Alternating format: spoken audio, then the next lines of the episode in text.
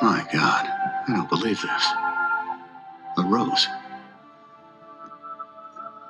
The rose was a symbol for the Holy Grail.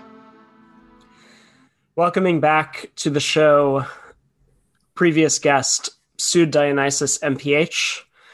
Uh, this time to talk about a subject we have both uh, engaged with for, you know, well over a decade to the great mystification of most people we know, um, which is the work of Daniel Gerhard Brown, better known as Dan Brown, um, who wrote The Da Vinci Code, which remains one of the best selling novels in all of history, one of the best selling books in all of human history. Um, and nevertheless has become a somewhat forgotten figure despite his immense um, footprint on on the culture on global culture um, just uh, you know 15 years ago or so um, so anyway thanks for joining me Hey, um, I'm happy to be back, and um, I guess I'm happy to be talking about Dan Brown. Uh, I'm always too involved in Dan Brown, and and I think in many ways Dan Brown has shaped our entire social and intellectual life in ways that are so profound um, that they're difficult to explain and frequently disturbing to other people. Mm. Yeah. And so, hence, you know, this usually doesn't go down well as a sort of party conversation. Um, people don't want to hear about it. They didn't really want to hear about it 15 years ago. Um, you know, basically, you met people either who, um, at that time, who read the Da Vinci Code, essentially took its revelations as as truthful, um, as as pointing to an actual cover up by the Catholic Church of uh, Jesus having been married to Mary Magdalene and issued a line of um, ultimately French royalty, um, or you basically thought it was kind of a joke. Um, and then I think there was, I, and I would guess probably the vast majority of Dan Brown readers were were in between those two camps, um, because obviously he was read by tens of millions of people around the world, and I don't think most of those people, you know, became true believers in the um, the uh, you know Merovingian line or whatever, but um, in the restoration of the Merovingian line. But nevertheless, um, they they found entertainment in it. And so that's I, I think the third category was is basically people who, who would say, well, yeah, it was sort of just airport novel entertainment, but didn't really go beyond that. Um, so I suppose our our task today will be to attempt to explain why um, why it's still worth thinking about the cultural imprint of this um, you know now surprisingly neglected although quite wealthy um, man. So right. I, I, thought we could start just by explaining briefly the the somewhat obscure reason why we ourselves got interested in um, at first the Da Vinci Code and then eventually read the rest of his work as well as the work of various imitators and precursors. Um, so, roughly, um, the thing that you know both of us first noticed about um, Brown was his you know coinage of this this imaginary discipline of symbology, right, which is the the profession of the um, Harvard professor Robert Langdon, who's the protagonist of the um, the five novels, I believe, s- stretching from Angels and Demons being the first one to Origin being the most recent. Um, so, and um, Da Vinci Code, obviously the most um, widely read of those, being the second in the series of novels featuring Robert Langdon. So, um, basically, symbology appears to be. I mean, I suppose there are two things that stand out about it. First, one is that um, you know, there, you have a Harvard professor who is an expert on all sorts of odd, you know, what what he himself would call conspiracy theories inv- involving Illuminati, you know, Rosicrucians, Freemasons, and so on. Um, but he, so you know, essentially his his discipline appears to be a kind of study of conspiracies, but he will generally sort of disavow any kind of true belief in the significance of these, right? The, the, the sort of stories about, you know, the Rosicrucians or the Illuminati or whatever are are academically interesting, but of course he doesn't actually believe them. And this is, you know, repeatedly the situation that he finds himself in at the beginning of these novels, and then eventually discovers that um, the that the um, that you know the the the people he thought were just kind of figures of myth are actually out there. And then you know related to that, um, his sort of method of interpretation is is one where he takes some kind of cultural artifact, a painting or something like that, and I mean, essentially tries to decipher it as a code. And that code generally has a specific. Uh, the, the function of that code is generally to point at something in the real world, right? So once you've deciphered that code, it might simply, you know, point you in a particular direction, right? Point you to some other object that you then have to decipher. So the deciphering of the code essentially turns the object into a kind of you know treasure map that you know point that often then points you to other other objects that you also have to decipher. So I think the thing that struck us as well as other friends who became um, curious about this, you know, at the height of its popularity, is that um, in some ways it's it's a kind of inversion of the some of the basic principles of um, humanities academia of like elite humanities academia that are generally associated with the rise of structural linguistics and later post structuralism. And just to sum those up briefly, you know, the first would be that the text is all that matters, right? That um, that you know the text there is nothing outside the text to use one you know common way that this is understood to be expressed um, you know or in the case of like ferdinand saussure's linguistics you know, essentially what is of interest is the sign itself. The reference, whatever the sign refers to, is is kind of bracketed and put aside. So, you know, what what Langdon does through his interpretation is something like the opposite of this procedure, because he assumes that. I mean, it's complicated, right? Because on one hand, he takes these texts, um, cultural artifacts, and uses them to point to things in the real world, right? So they always what what's most important about them is deciphering their reference or or whatever it is that they they point to or gesture towards, right? So the, the the idea of some kind of internally consistent text that has to be understood in its own terms is essentially the opposite of his procedure. And then on the other hand, you have this idea that he's he's merely kind of um, tracing this mythology of you know Freemasons or whoever, and so he you know, on one hand, repeatedly starts the novels by saying, "I, um, I don't, I don't really know or care whether these people actually exist." But the point of the novels is that he always discovers that they do, right? And so, again, this kind of referentiality and and importance of referentiality right. um, as a way of understanding like what it means to interpret code right. is is um, is foregrounded, right? So this was kind of the thing that I, I think both of us and other people we now kind of got curious about with this work and um, found it at least odd that you know brown had sort of invented this harvard professor whose disciplinary procedures seem to represent the opposite of what i mean not only kind of engaged with all of this material that is generally not engaged with in academia but also seem to be the opposite of the most standard ones you know prevalent since right. let's say the 60s so right. what that, would you what would you add to that I mean, so another way to put it is that you know a lot of um, humanities work after French structural linguistics assumes that if you want to understand, you know, what something means,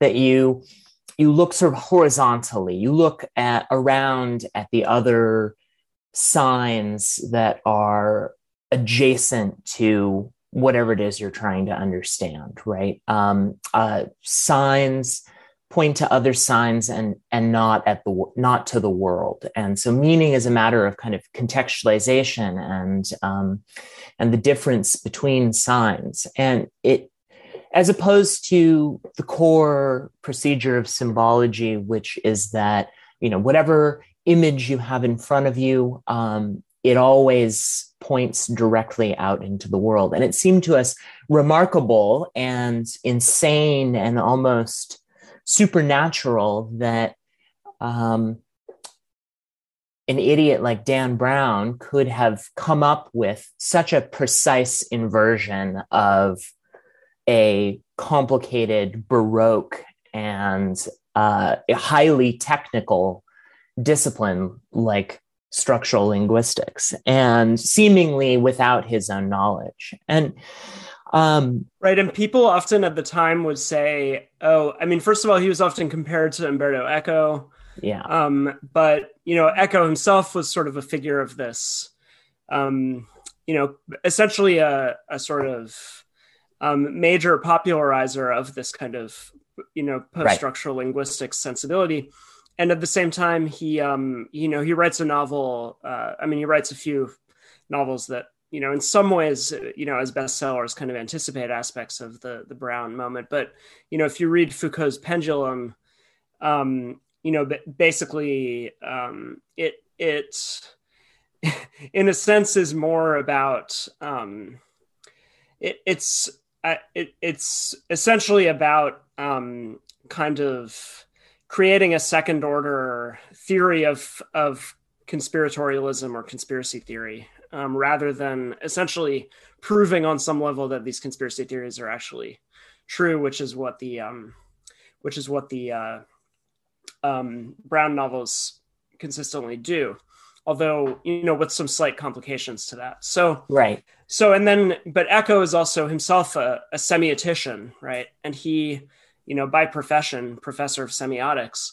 And, you know, semiotics would be and and was often brought up as the academic discipline that resembled symbology. But I suppose what we're saying is that in fact the opposite is true, right? That that symbology is a kind of invert, inverted semiotics.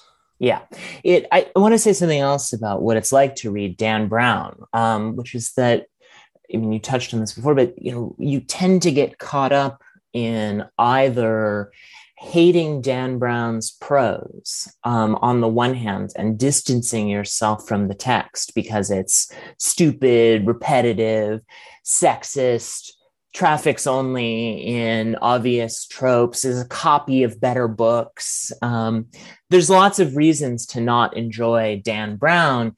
And then you kind of distance yourself from the content, or you become a kind of believer and uh, think that by reading Dan Brown, um, you've discovered something about the actual world, and that these two stances are actually sort of copies of the epistemological differences that we're talking about, right? On the one hand, either you read the Da Vinci Code and actually then go out and read other books about you know the secret history of Christianity, or you stay on a surface level and claim that you just enjoy the text, right? You just in by making fun of it, or that you don't really take it seriously.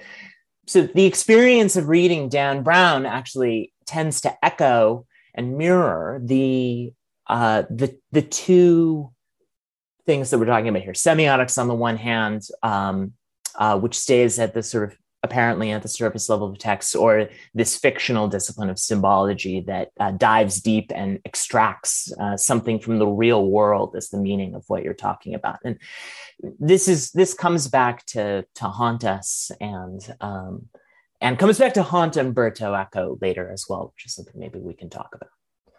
Yeah, and uh, you know, I think just one other thing to say about Brown is, you know, the Da Vinci, and we'll get into this more when we get into the Da Vinci Code. Um, but you know, he, you know, is is sued for cribbing much of the sort of conspiracy plot from this other book, Holy Blood, Holy Grail, which is a book sort of by and for true believers, right?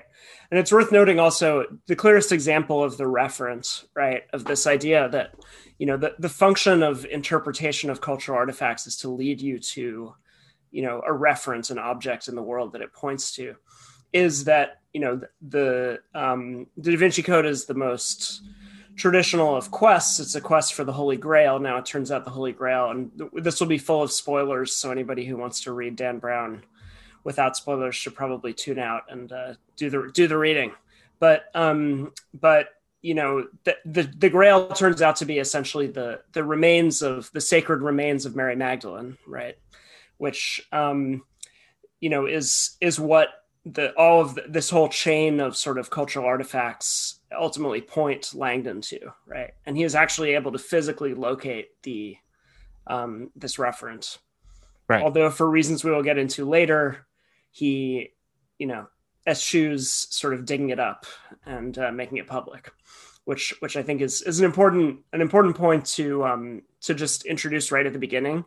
Um, that all of these novels are built around the same dynamic, which is this process of uncovering secrets by deciphering codes, but then at the end deciding to keep a secret concealed, right? Often keep it literally buried in the ground, as the, is the case at the end of the Da Vinci Code.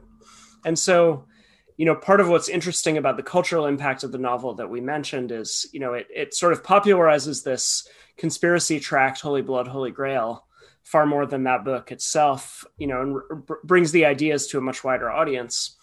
Um, it spurs a great deal of of sort of um, i mean all sorts of levels of interest in these kinds of ideas right and of, of people actually going out and trying to do their own research right and at the same and it also you know sp- spawns an industry of like tours of paris you can do that are you know to see the sites in the um, in, in the Da Vinci Code. But at the same time, you know, Brown throughout his novels, um, at the end, always concludes that something has to remain concealed, right? So there's this process of unveiling, which always ends with a an explicit um, commitment to um, keep some secret, you know, secret from the majority of the population, except for an elect few, basically. Right. And so this is this is a pattern that I think is um, you know is is one that I, I wanted to emphasize at the beginning just because it will um, it will be important to what we'll talk about here. So this will be the first of a a few episodes um, on Brown, and we will be talking about the pre-symbology novels, um, the pre-Langdon novels, which are, as we'll discuss, um, something like more in the lineage of the Cold War techno thriller, although written after the Cold War. So we'll just be talking about those today. And then in future discussions, we'll address the core Langdon novels, um, as well as the the later ones. So, uh, you had something else to say?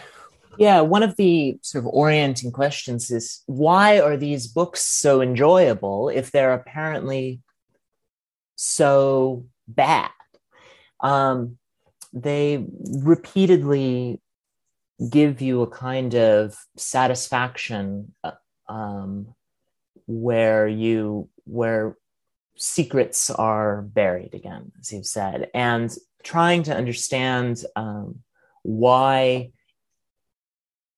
the da vinci code seems um, so popular and so enjoyable and led us to trying to unearth the, the kind of genealogical history of the symbological novel. And that turns out to be involved in vast fantasies about international political stability, the relations between the state and science, um, cryptography, um, s- state surveillance and s- the sex lives of the deep state and politicians. And and also the the rise of the civilian internet i think um, right. which is explicit as a subtext for or as as a you know central element of the plot in um, brown's first novel digital fortress um, but then, you know, it continues to kind of crop up in his later novels, but in ways that, um, in ways that are less, uh, you know, less central. But, but I think, you know, one of one of my theses about Brown, which we'll get into today, is, um, you know, it's it's not coincidental that you know even though his his novels are his his most famous novels don't really involve technology or the internet per se that they appeared right at the moment when the sort of mass adoption of information technology was, you know, taking place around the world. And um, also, with that, the moment at which our relationship to secrecy became different in ways that might seem trivial, but that I think, you know, profoundly reoriented our sense of our place in the world. And by this, I simply mean suddenly having to use passwords all the time, right? Having to use and memorize passwords all the time. Right. And so having to um, come up with ways of, you know, and this, this is um, a, a, central plot point in all of Brown's novels, right? That you have to come up with passwords that are um, obscure enough, but not so obscure that you know they're they're completely undetectable or or you know not memorable enough, right? And so that you know that basic dynamic of um, kind of navigating this new landscape of secrecy, I think, is a kind of um, you know a, a sort of structure of feeling that uh, it seems to me important for understanding what what spoke to people about these novels that are all about you know encryption decryption um, and so on right? And, and that's really the through line of all of the the novels even the pre-langdon ones right? Right. Um, so it's worth pointing out a couple biographical facts. So i think uh, another kind of observation from the outset is that the all of the langdon novels take place deep within what um, you know Mencius Moldbug Curtis Yarvin calls the cathedral, by which I mean the basically the nexus of the deep state and academia, as well as you know that there's some elements, some places where sort of journalism comes into it um, as well. But you know fundamentally, it's it's about it's it's really just about the nexus between the state and and academia, and then in um, you know, particularly the first Langdon novel, Angels and Demons, you have another important institution come into it, which is the Catholic Church, which which continues to be a central um, element in most of the Langdon novels to some extent or another. But also, all of these are set, you know, kind of deeply within the cathedral, right? Because you have protagonists who are either Harvard academics or um, you know NSA analysts or you know various other sorts of you know again sort of top level you know sort of top clearance um, positions within this kind of constellation of power um, dan brown himself is sort of uh, he he appears to be a kind of fail son of the old new england wasp elite so he although not in the end a fail son but he um, he actually grows up on the campus of Phillips Exeter. Um, he attends Amherst. His father is a teacher at Phillips Exeter. Um, he then attends Amherst, and after that has a an unsuccessful um, attempted career as a musician in Los Angeles. During this time, he meets his future wife, um, Blythe, who will go on to um, you know, seemingly play a major role in kind of propelling his writing career um, up until their acrimonious divorce a couple years ago. So um, basically, he, you know, the the he he spends his twenties um, basically making these kind of unsuccessful records, which are very weird. You can find and listen to them if you're interested. I, I highly recommend Musica Animalia, his right. um, his kids record. Which yeah, uh, right. He made a right a record of like songs about animals for children. Um, yeah. He he also has some composition that was recently debuted by an orchestra. He, it seems he's maybe returned to music lately, kind of now that he's just enjoying the royalties of his many. And um, he also wrote a self-help book in there. Oh, um, right. Yeah, yeah. It's uh, um, um, about men to avoid, I believe. It's a self-help book targeted at women. Um, right, and he wrote that with Blythe, correct? With Blythe, yeah. And I yeah. think he actually wrote it under a, like a Danielle Brown, like a, a female right. pseudonym, right? Right. Yeah. Right. Transactions between men and women are going to turn out to be a core concern from the beginning to the end of his career. Yeah. So, absolutely. So, in any case, I, I think the important thing to to note here is that he's somebody who really, um, you know, grew up in the in the heart of the the sort of old American elite. Um, and you know both his his uh, you know the the school that he you know spent his entire childhood on you know went to school at Phillips Exeter you know has sort of incubated a significant portion of the the sort of old American elite um, over the past you know 200 years and you know so that's the world that he's he's part of by by birth and upbringing. And so you know what then he kind of um, spends time as a, a a not you know particularly success or a totally unsuccessful musician as i as i understand it. And then he he returns to teach at phillips exeter. Um i believe he teaches spanish which you know there's quite a bit of um you know several of the novels are set in spain or italy. I mean and generally the mediterranean has a significant pull for him but um perhaps we can get into that later. But you know it's so but but when he becomes a novelist you know we i don't know you know who he knows or but you know one can assume that um, he's writing about you know people who work at the alphabet agencies as well as at harvard with at least a great deal of sort of personal familiarity with the type of people who end up doing that sort of thing so right. he also grows up an episcopalian you know he's often perceived from the da vinci code as sort of an anti-christian um, you know his his relationship to the Catholic Church, as I think we'll discuss, is a lot more sort of ambivalent than it's often portrayed. But you know, he's again basically in every he checks all the boxes of a sort of New England WASP elite, but you know, in some ways you can see him as a kind of emblematic figure of the decline of that elite because essentially instead of going into you know one of one of the more prestigious professions that was probably open to him um, you know, his father was a mathematician. It's even conceivable that he could have himself become an NSA analyst, you know, given that kind of a background or something like that.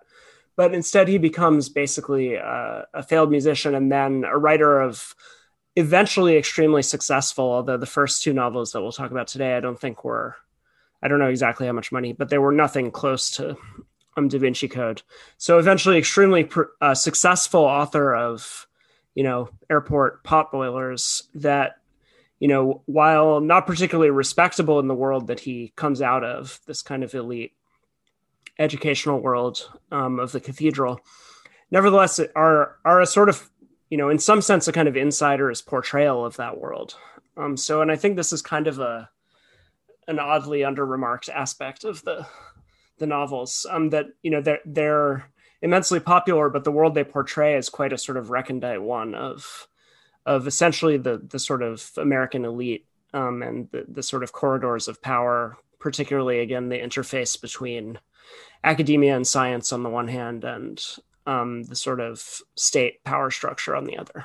So one of the ways we can understand this biographical note in his novels and in relation to the decline of this elite is that these novels are fantasies about what it would have been like to be successful, right? So his financial success as a novelist um, is separate from his success as a New England elite. Um, and he's a failure as a member of the elite, and he's a success in the market. Right. And but the success right. in the market involves fantasies about success as a member of the elite, right? Um, being a uh, government intelligence analyst, um, being a Harvard um, professor of symbology, being beautiful, being brilliant, being sexually successful.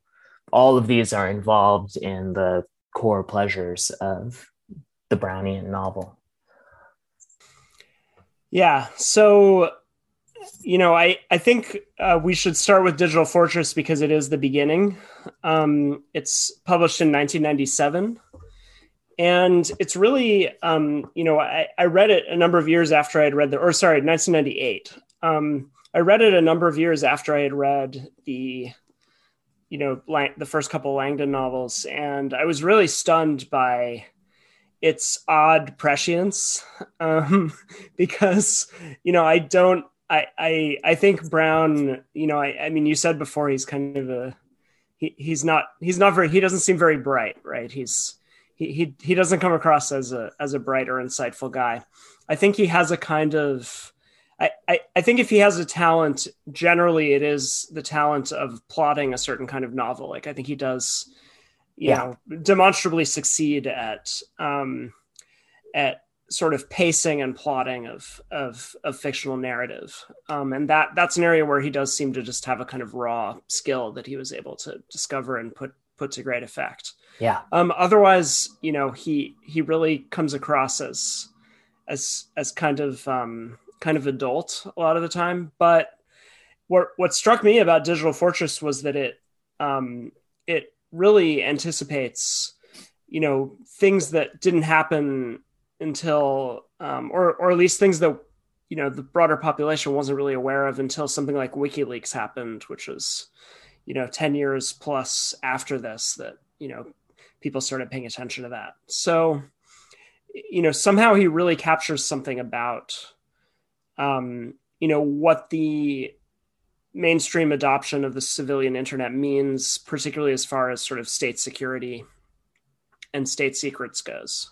Yeah it, it's almost oracular. It's it's really shocking and impressive to go, to go back and read digital fortress. It's um and it it also has this odd character who's um who's a kind of you know genius um cryptographer who's named um uh Tankado right um Ensei Tankado Yes. And it's really hard not to see him as a kind of Satoshi Nakamoto prototype.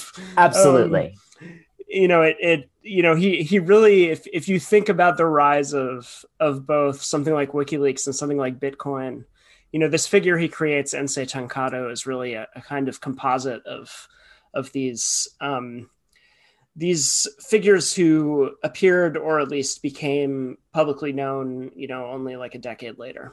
So yeah, yeah. Um, should we say something about what Digital Fortress is about? Yes, that's probably a good idea.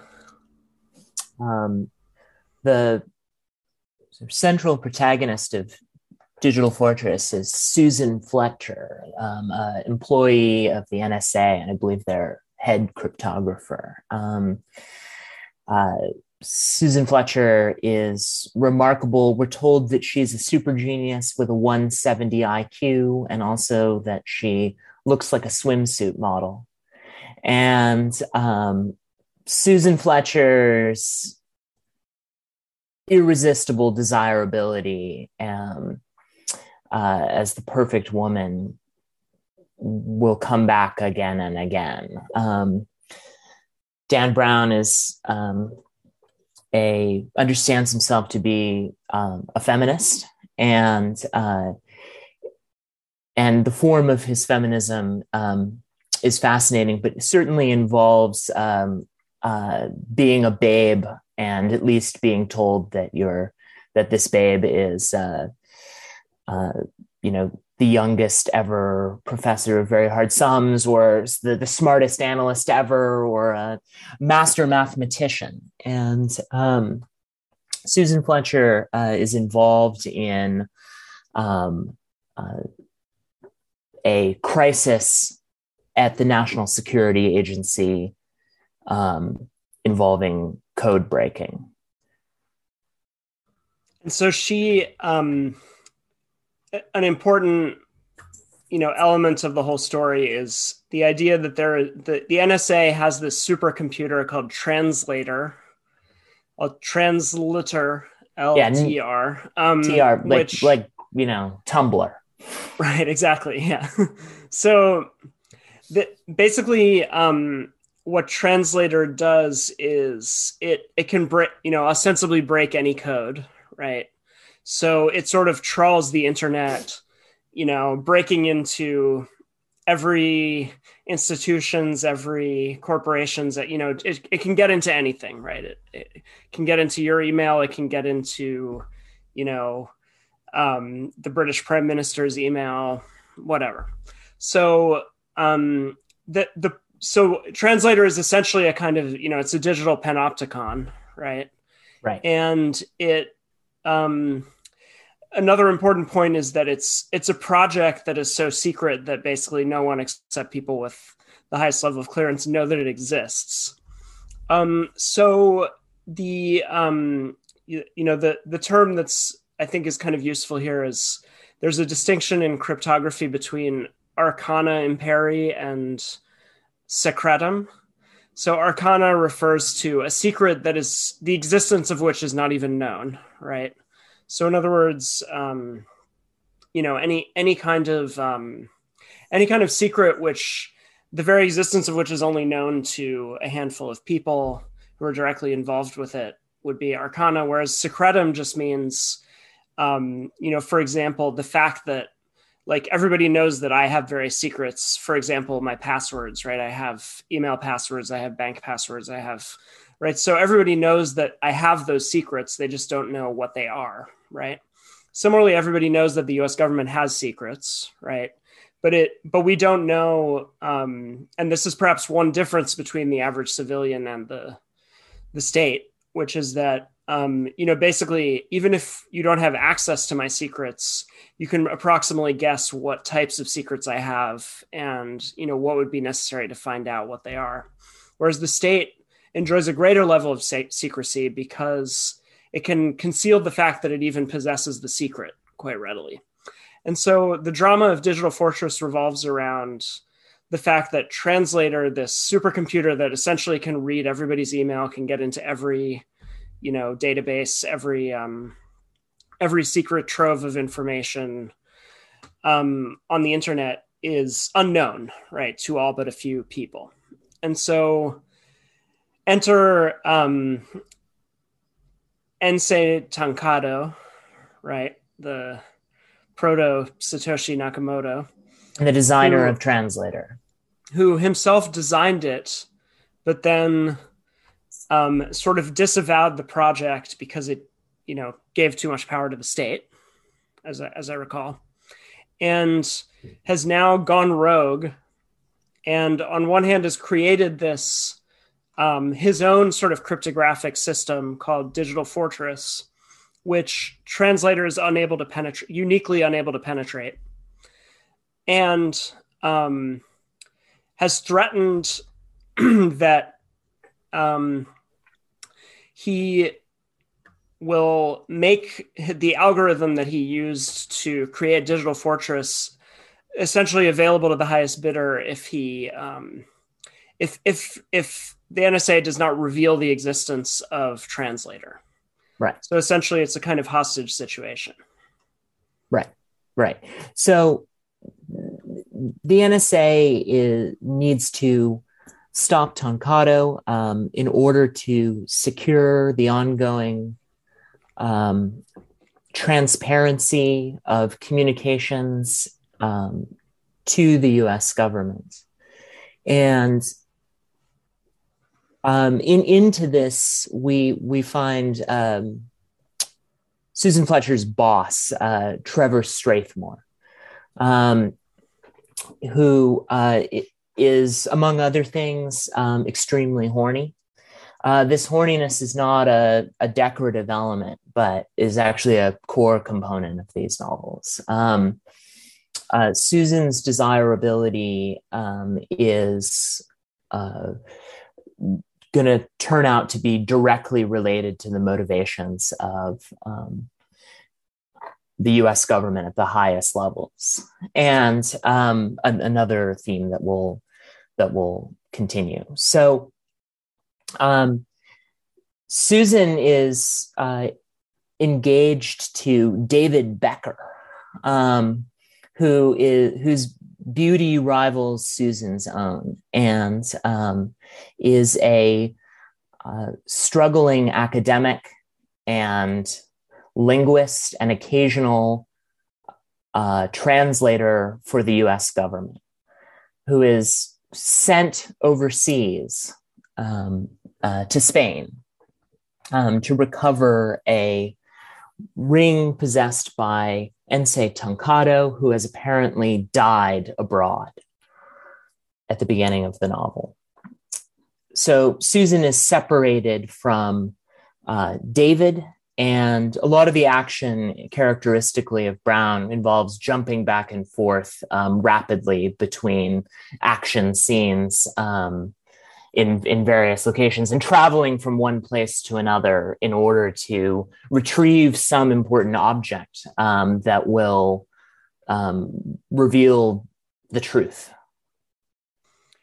So, I mean, it's worth noting, you know, in relation to what you said about these novels are a kind of fantasy, um, which are pretty easily legible as, you know, in a sense, Brown's own fantasy, and he makes them that way. Um, so, including having, you know, the the male protagonist is David Becker, DB, and is also, um, you know, is is over is in Spain, you know, goes to Spain to recover this ring, which, as it happens, I believe is actually where Dan Brown says that he wrote most of this novel. Um, yeah. So, you know, he he's clearly kind of using this figure as a who, who's on one hand a struggling academic, but on the other hand, kind of gets this opportunity to do something important for the deep state. You know, is is an interesting sort of um, you know fantasy projection of himself. Right, right. It's um one one of the important things that's happening here is that uh, the characters in Digital Fortress are, in important sense, sort of disorganized versions of the protagonist Robert Langdon in the future, right? Um, the Robert Langdon is who is also um, understood to be very athletic, very attractive, um, and a expert code breaker is is here sort of split into into multiple characters. On the one hand, um, uh, the cryptographer Susan Fletcher and um, and the uh, extraordinary squash player um, Becker, uh, and um, and so they they these characters also have a kind of characteristic hollowness. They're constantly surprised by what's happening to them, and in fact, seem to have almost no agency of any kind. Their basic facts are um, a total mystery to them. They're constantly needing to look things up that you would think that they would know. Um, they seem to not know anything at all about their own disciplines. Um, uh, and um, and to be kind of um, hollow vehicles for knowledge that is happening elsewhere, right? So um, all Susan does is uh, decrypt things, right? She doesn't know anything herself exactly. What she does is take um, knowledge uh, elsewhere and render it transparent to some kind of knower, and that knower here is the state. Um, uh, that's her that's her whole function. And um, uh, so we can think in these about like these these books about you know what is it that the state knows and how does it know? And um, what does it need um, uh, not not to know? Um, and uh, what kinds of enjoyments um, is it trying to is it trying to seek by um, by rendering the world trans- transparent here right? I think it's also interesting that the the international drama um, of digital fortress is um, is the af- is is the context for it is the aftermath of the cold war. So we're told that Ensei Tankado is um, uh, uh, a cripple um, and that uh, his mother was um, killed as a result of radiation exposure um, from nuclear weapons dropped on Japan during World War II, right? And so he is physically the result of US global domination of the world scene. And there's a question here about rage against US hegemony and revenge against the United States.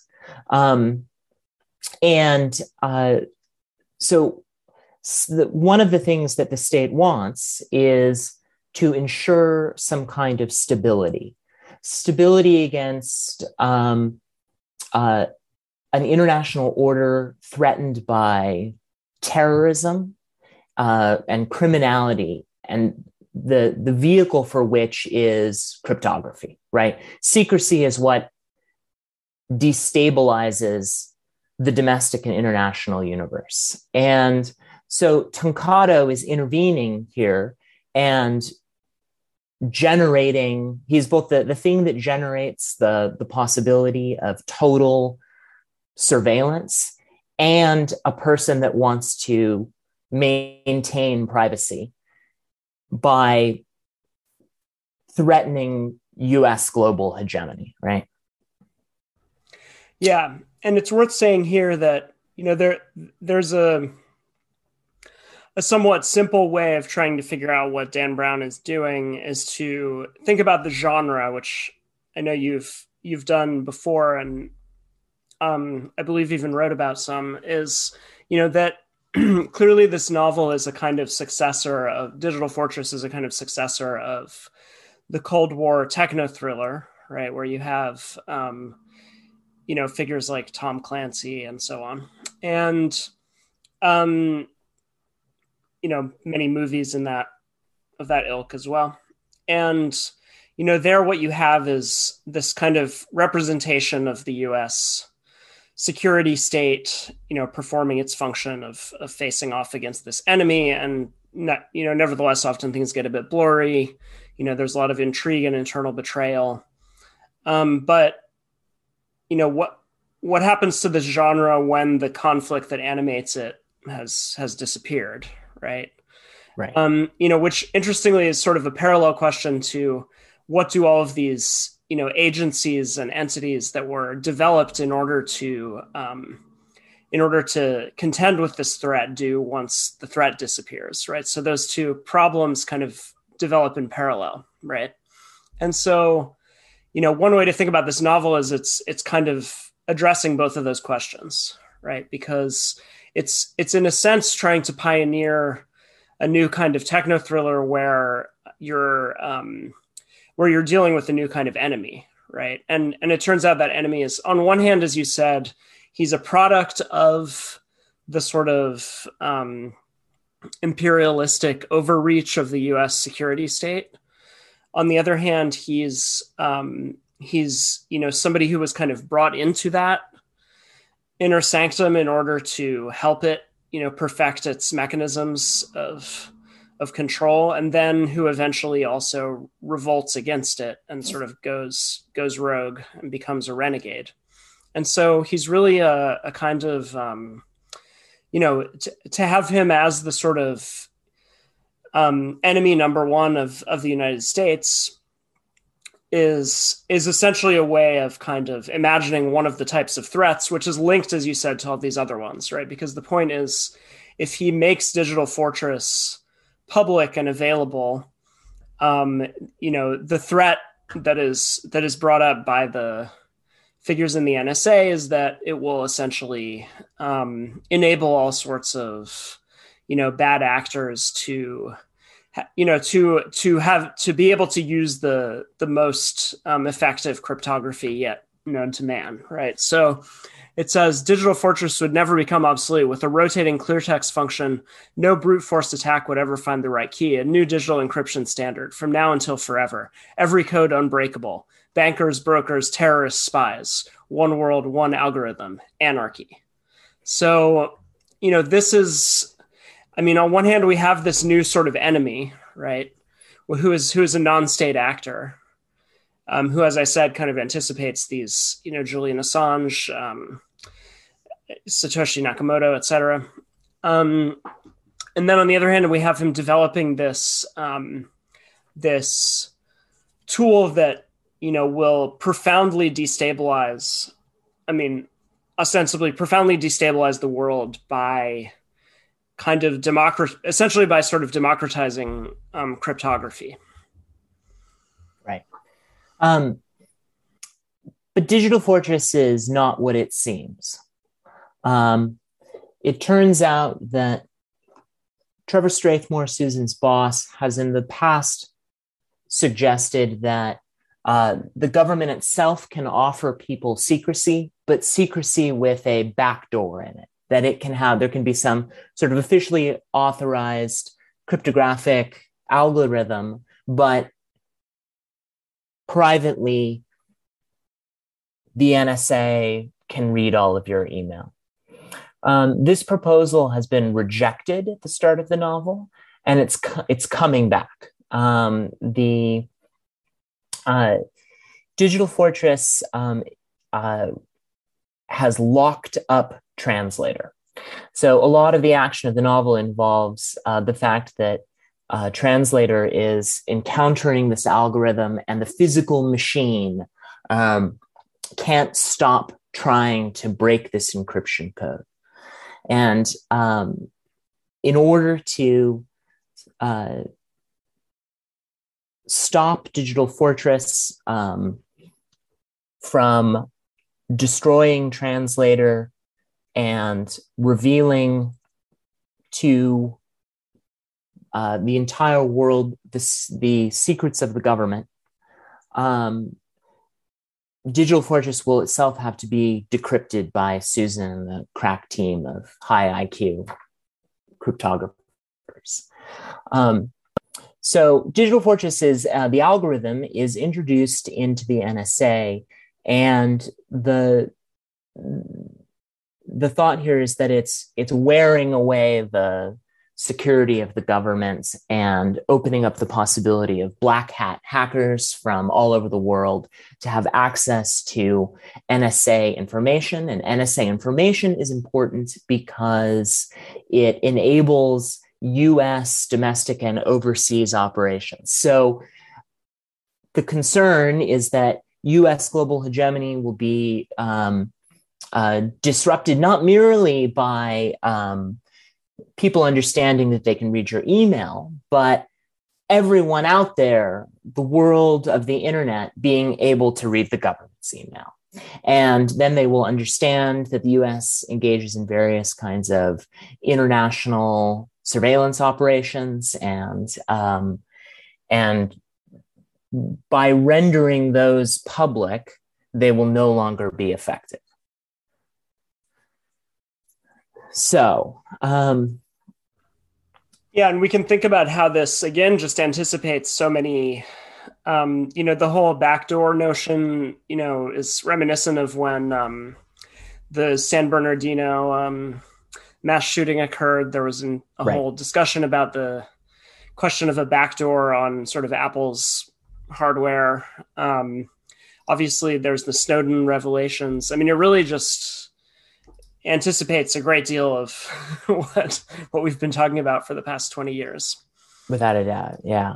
Um so i think you know it's worth sort of um, contrasting that odd pre- prescience with the extraordinarily dumb resolution of the, the novel yeah. which again um you know i'm we're, we'll be uh spoiling things throughout so um but and but in a in a, a sort of resolution that proves to be very typical of Brown, which is that um, there there's this kind of uh, mad scramble to so you know digital fortress turns out to be this kind of worm that has essentially um, uh, you know overtaxed translator so it it cannot effect, um, function effectively and that um, will also sort of, um, as you said, you know, render the um, render the secrets of the government um, legible to all, right? So, um, so the idea is that you know, Digital Fortress is. Um, right. So, but actually, the point is that um, when you unlock Digital Fortress, it will then eat away all of the NSA databank security, right? Right. Um so so basically um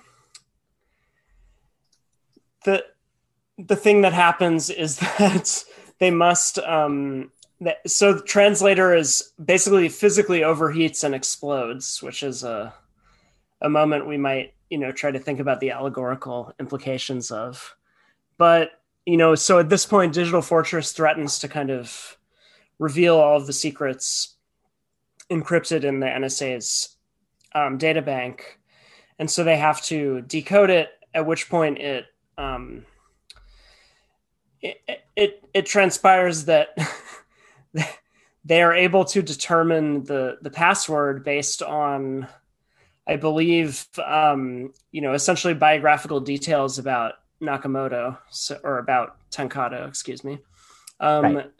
which you know again um, makes a great deal of. I mean, and this is like a point that is um, repeatedly observable in Brown, which is that you know even though it repeatedly purports to be about the sort of um, most advanced modes of cryptography you know, even this this dude who's the most um, the most advanced cryptographer in the world turns out to have a password that can be guessed based on just a few basic biographical details of his life.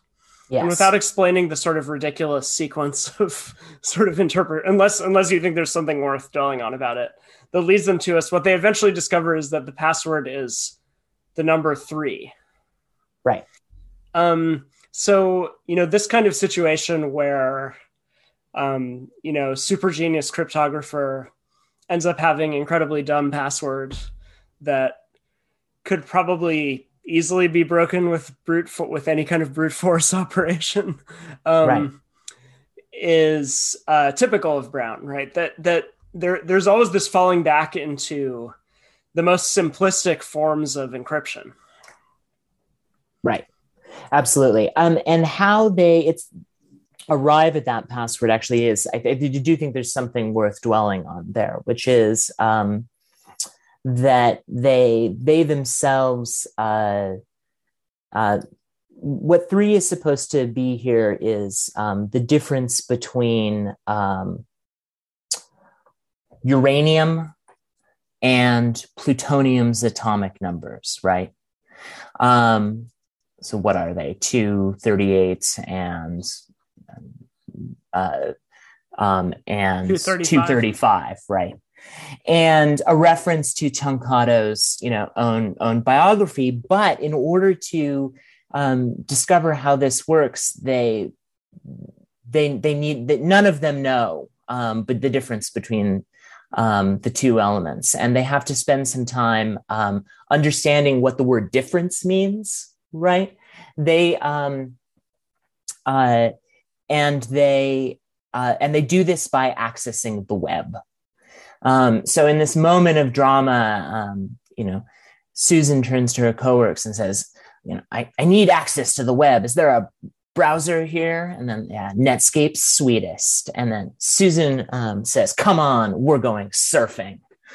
So um, you know, essentially, uh, uh, you know, Googling something is also the way in which you get access to the password that that give that reveals information. So um, it's uh, and then there's this uh, you know crazy moment where there where where um, you know essentially reading Wikipedia is being dramatized. Wikipedia doesn't exist yet, but um, it's some sort of um, uh, early version of it. I mean, the book even includes sort of tables of contents about the functioning of atomic weapons, and um, and there and this kind of urgent scrolling happens um, where they're attempting to um, uh, understand um, both uh, uh, what the word difference means and um, and uh, you know how nuclear weapons work and thus and thus um,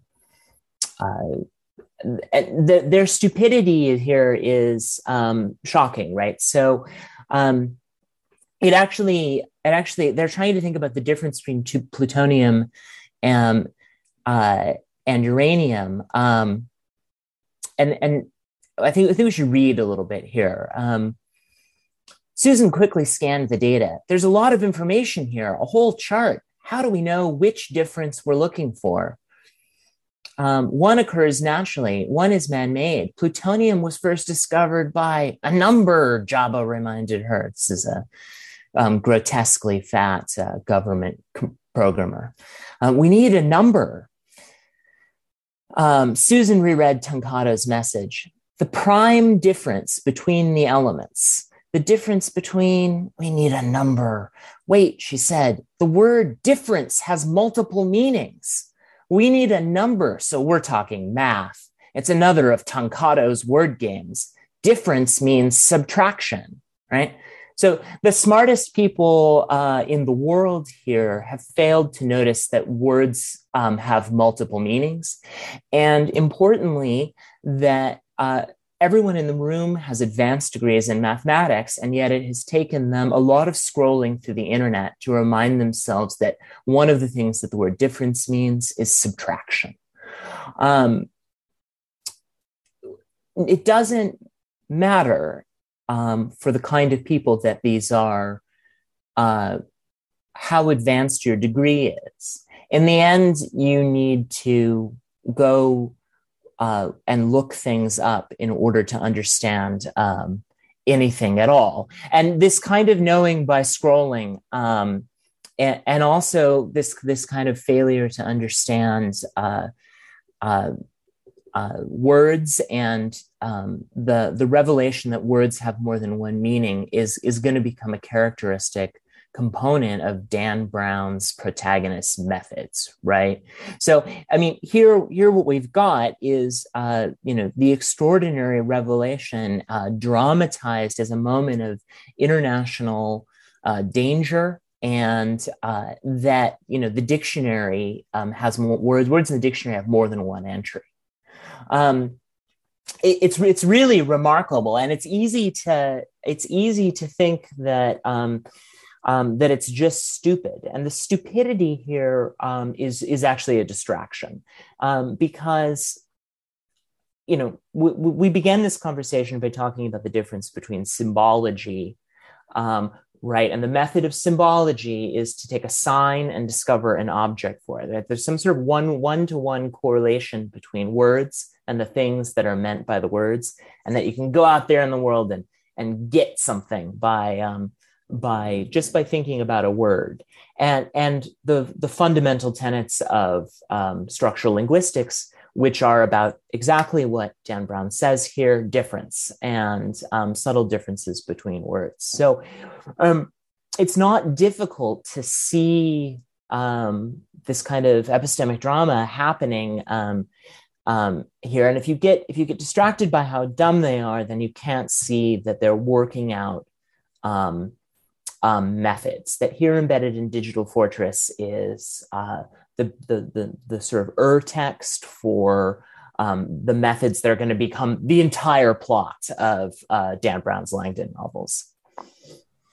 Right and you know i i think another point i would make here is that he has these people who are again operating in the kind of inner sanctum of the alphabet agencies yeah um you know kind of going through the rituals of th- these kind of rituals of knowledge and discovery that you know are becoming you know common currency for the average person in the same period right? So you know they're going on the internet and looking stuff up. Um and so I think that's another point that's kind of interesting here, which is that the the plot is about the sort of democratization or or the threat essentially raised by the democratization of of knowledge and but also of the the protection of knowledge with with cryptography, right? So the democratization of knowledge on one hand, uh, that you know everyone can find out about what the NSA is doing, yeah. but on the other hand, the democratization of of secrecy as a function of sort of universally available advanced cryptography. So then at the same time, we have these characters who are kind of within this secret space, engaging in these kind of um, the, these these sort of um, hermeneutic practices that become essentially the the sort of toolkit of the you know guy who does his own research on the internet, right? Yeah. And and then I think this point about difference and the subtle di- I mean the fact that words can have different multiple meanings, right? Here it's worth thinking about, you know, because I, I would say another reason Brown is is worth um, engaging with today is, you know, he has a significant role in, you know, the sort of a certain moment of the popularization of conspiracy theory, right? And of sort of conspiratorial thinking and conspiratorial methods, right? And here we might think about what happened with QAnon, right, and Pizzagate, where essentially you had these kind of um, these sort of hermeneutic methods that sort of emerged spontaneously out of these online communities. And so one of the things they did was they went through John Podesta's emails and started thinking about the different things that words could mean, right? The fact that they might not mean exactly what they seem to say, right? And so they engaged in this kind of decryption where they um, they kind of um, established this code that you could use to decrypt that text, right? And that that would point you to a particular place, i.e., Comet Ping Pong, um, which which I happened to have just driven by last week because I was visiting a friend in DC who lives nearby. Um, but in any case, you know, it it it really does. Um, you know, I'd say another thing that is prescient about I mean, although in ways that seem absurd because you have these sort of supposedly the most elite um, analysts in the world kind of bumbling through Google searches and things like that. But nevertheless, they're engaged in this kind of um, in this kind of herme- this kind of pop hermeneutics that is sort of evolving out of people's um, you know essentially out of people's relationship to the internet and the way it shifts their relation to knowledge. Right right. Um, absolutely. And, um, you know, mathematics here turns out to be a kind of numerology. Um, and the, the way in which um, cryptography, you know, supposedly a um, uh, mathematically intense, obscure discipline uh, functions is that it's something actually available to everyone and that simplicity and timeless relationships between words and their kind of associative meanings are are are something that anyone can access in order to do the work of decoding um, it's um i think another another point i wanted to follow up on was so this whole um you know the the repeated linkages with the the A bomb, right? Yeah. Um, it's it's really remarkable how closely this corresponds to um, Virilio's The Information Bomb, right? Where basically you have this idea that you know you have I mean the the essential weapon of the state that that is developed out of the most advanced technoscience in you know 1945 is of course the bombs dropped on Japan um, and now in this post Cold War moment, that that moment, you know, that moment inaugurated the Cold War essentially, right?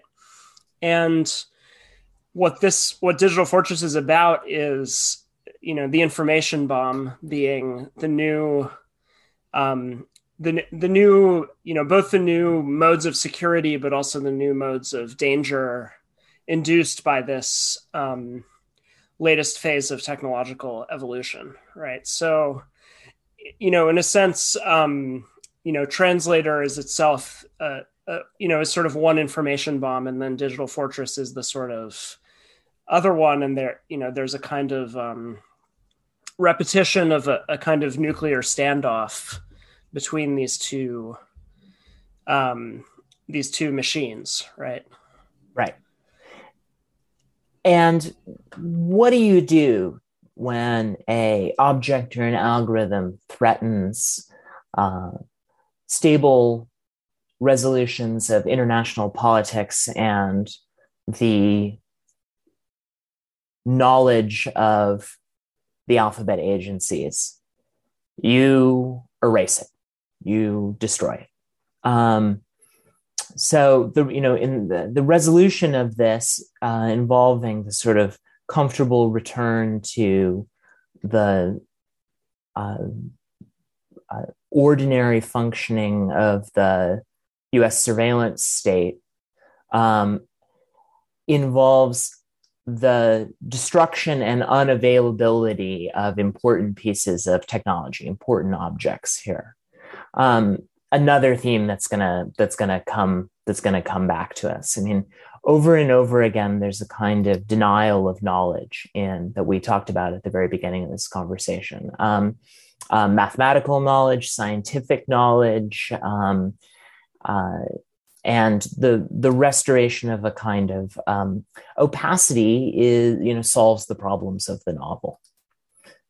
It's, right, um, and this yeah, and and this is um, you know again the repeated pattern is always that the the sort of secrecy of certain secrets needs to be restored. That's right. right. needs to be maintained. Arcana um, comes back. Yeah, but you know the other point here is that and this will kind of come back to a, a theme you've raised. Um, so, on the other hand, we have this um, sort of subplot involving Strathmore's sexual pursuit of um, Susan, right? Which induces him to basically hire an assassin who will, you know, preempt um, Becker in obtaining obtaining the ring while also killing Becker so that then Strathmore believes he can have access to Susan. So we have an odd sort of incestuous threat here because essentially you know Strathmore is the the older boss. He um you know is is in a sense her kind of um father figure within the agency. And so he he's essentially attempting to do away with her suitor so that he can monopolize her for himself as a sort of primal father figure, right? And so then this plot line, interestingly, and this kind of brought up what I said about the allegory with the explosion of translator. So, you know, translator explodes and he himself and Strathmore is killed in the explosion, right? So there's a kind of, um, I mean, you know, I think it's important to note that I think Brown is always kind of a, you know, he's always trying to propose some sort of path of moderation, right? So there's some kind of sense that translator was overreach on the part of the NSA, right? And so there's something, um, you know, its explosion um, enables a kind of restoration of of a certain amount of balance because it it represented something, you know, so he he endorses Tankado to the extent that, you know, it's it seems to represent a threat that is too great, right? Yeah.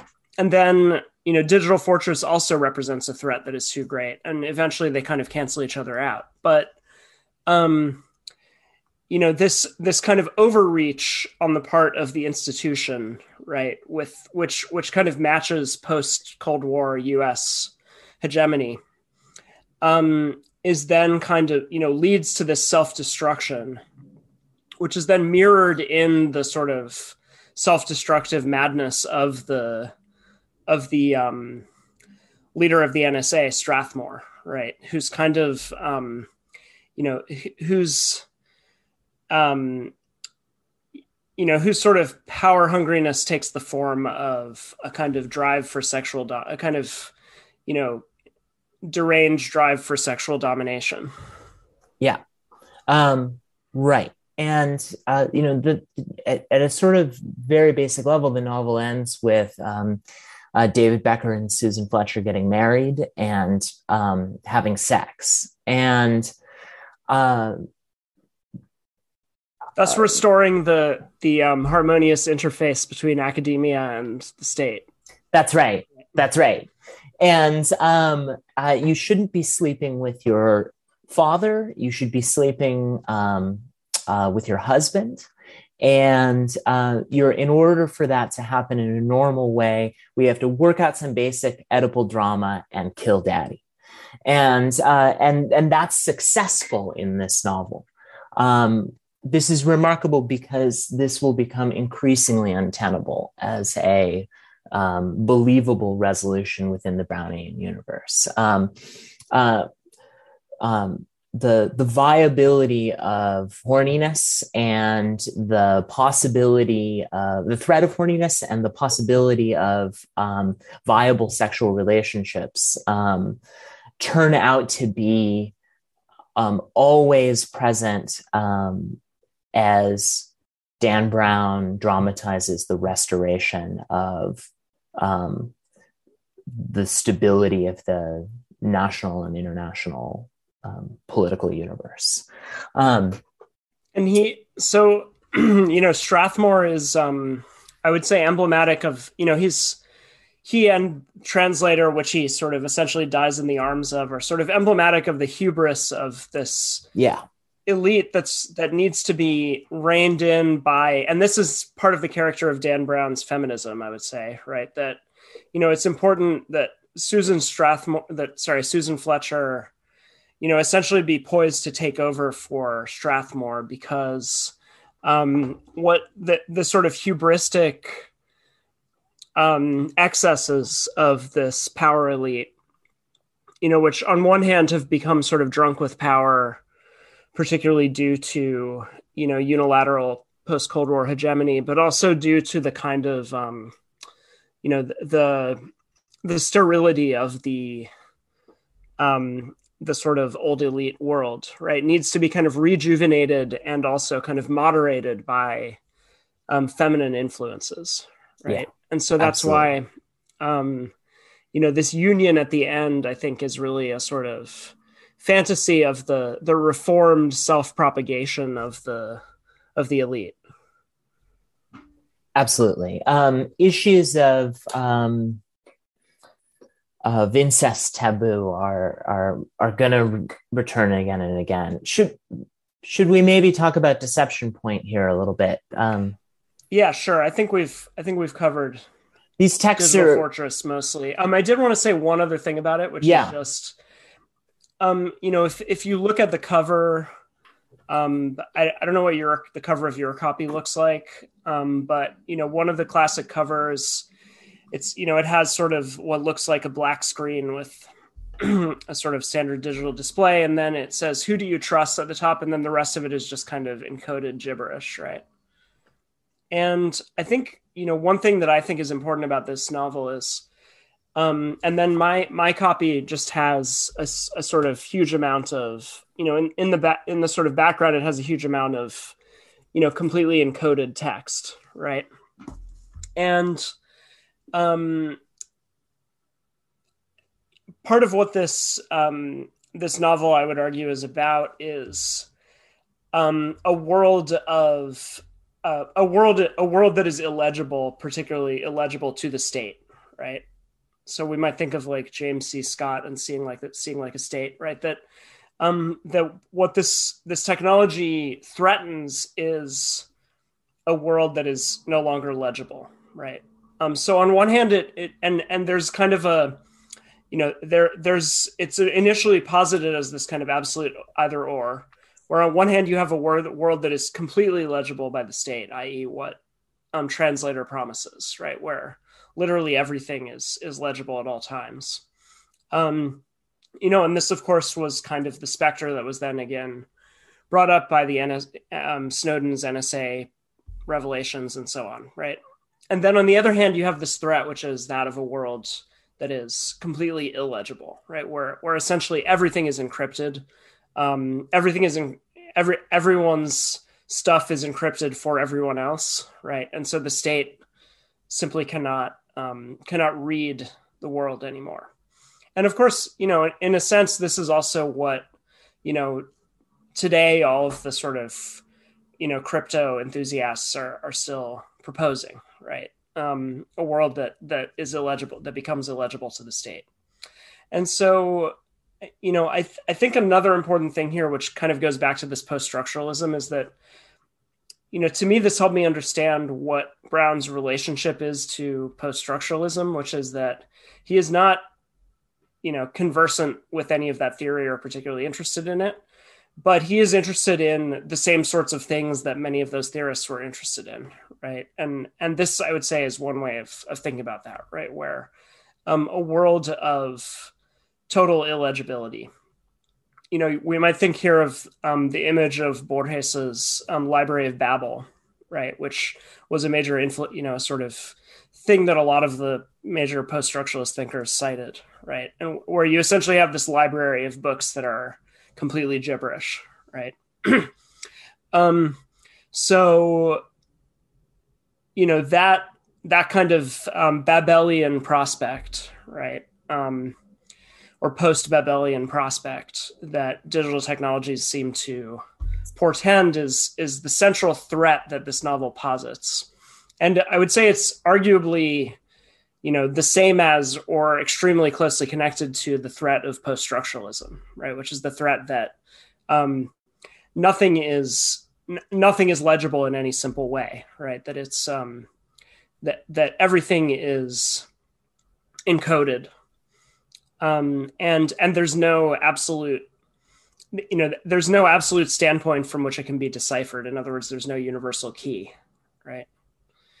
So you know this i think is the the sort of basic drama of this novel and how it you know an, another way that on a kind of epistemic level it anticipates what will what will continue to be central to all of his work. But but in in a way that's more explicit and more directly connected to you know the very things that we've been seeing as regards the evolution of technology in the past 20 years. Yeah. Good. So, um, Deception Point, another novel about state secrets um, set in the deep state, um, also has a extremely hot female protagonist, um, Rachel Sexton, and um, but in this case, the the areas of the deep state that are featured are not the NSA, but the NRO and NASA. Right. So, um, Deception Point also um, has certain plot similarities with the recent film Don't Look Up, which we might get into. But um, in any case, do you want to give us the rundown of Deception Point? Right deception point um, uh, is uh, the the protagonist deception point is Rachel Sexton, a um, uh, the the daughter of um, a U.S. senator who's um, uh, vying for the presidency um, against President Herney and or Herney, what is it? It's um, and it opens with uh, what seems to be a striking scientific discovery. Um, a rock um, buried in the Milne ice shelf that appears to have a uh, fossil in it that m- must be of extraterrestrial origin. And th- this notion that um, uh, uh, a profound discovery has been made um, is um, and and that science is going to be able to um, tell us something about the universe um, is what seems to drive the beginning of this right? So um, nasa is at the core of this as the autonomous scientific agency um, uh, that functions within the United States with um, the NRO um, as the, the, as its opposite number, right? So, um, deep in deception point is the difference between the operation of the state on the one hand and its insulation from uh, the operation of knowledge. So, the drama involves uh, uh, who has control over NASA and whether or not um, knowledge uh, in the form of NASA's work is can be used for political purposes. So once again, we have an organ, the National Reconnaissance Office, um, which does essentially spying for other agencies. Um, and uh, and its dependence at one level on on NASA because NASA will put its spy satellites into orbit, and we have political actors here um, attempting, on the one hand, to to keep to keep these agencies apart, and on the other to put them back together. Um, this is all involved in the perception of space research. So at the beginning of this novel, NASA is has experienced a decline as it has today, and private interests uh, want to open up space for um, exploration. Uh, there's the possibility, as one of the characters will explain later, of uh, generating a uh, a new Wild West, um, and dissolving NASA into, um, uh, uh, on the one hand, the sort of world of the market, or on the other hand, the world of U.S. surveillance is um, it advocated by some of the uh, characters here. So the president sends um, to the Arctic uh, a character that basically corresponds to David Becker from the other novel. Um, uh, this extremely irritating uh, uh, oceanographer, Michael Tolland. Um, and uh, Except unlike Becker, he's a celebrity, so he he's a he's basically a celebrity academic. So in that sense, he's right. He anticipates Langdon in a different way, but he's he's like Attenborough or something like that, right? Yeah, and we're exactly. told we're told that he's sort of he's like wildly mediagenic and um, also quite hot, as all as all characters are here, and um, uh, to discover this, to to investigate the and authenticate uh, this object uh, that NASA has discovered, this, this, meteorite anomaly, which might um, uh, prove the existence of extraterrestrial life. Um, at the same time, we have um, a drama unfolding around um, uh, there being uh, Rachel, who is who is also sent um, to investigate the the meteorite, and um, they're attacked by some shadowy organization. Um, members of their team are killed, and um, they're sort eventually Navy, Navy SEALs like figures. Yes, that's Yeah. right. The the Delta Force. Um, so so there's there's drama here surrounding science and knowledge, and at the same time, um, there's drama surrounding um, the the presidency and the presidency. Um, although the existing president um, will um, maintain NASA funding and believes in revitalizing NASA as a kind of Cold War agency that exemplifies the um, power of the United States in the form of pure research. And uh, his presidential rival, um, uh, Senator Sexton, Rachel's father, who is presented as um, a, a creepy threat to that. Creepy in many ways. So he is also an agent of um, uh, uh, paternal horniness, um, in that he's in he has had an aff- affair with his aide um, Gabrielle Ashe, who we're told is um, uh, uh, the has the looks of Halle Berry um, with Hillary Clinton's brains and ambition, and um, so. Uh, his symbolic daughter here is somebody that he's uh, he's had sex with, and um, she she regr- regrets it and um, this is this scandal um, has been recorded by his political en- enemies in the office of the president who want to use this fact to discredit him. Um, okay.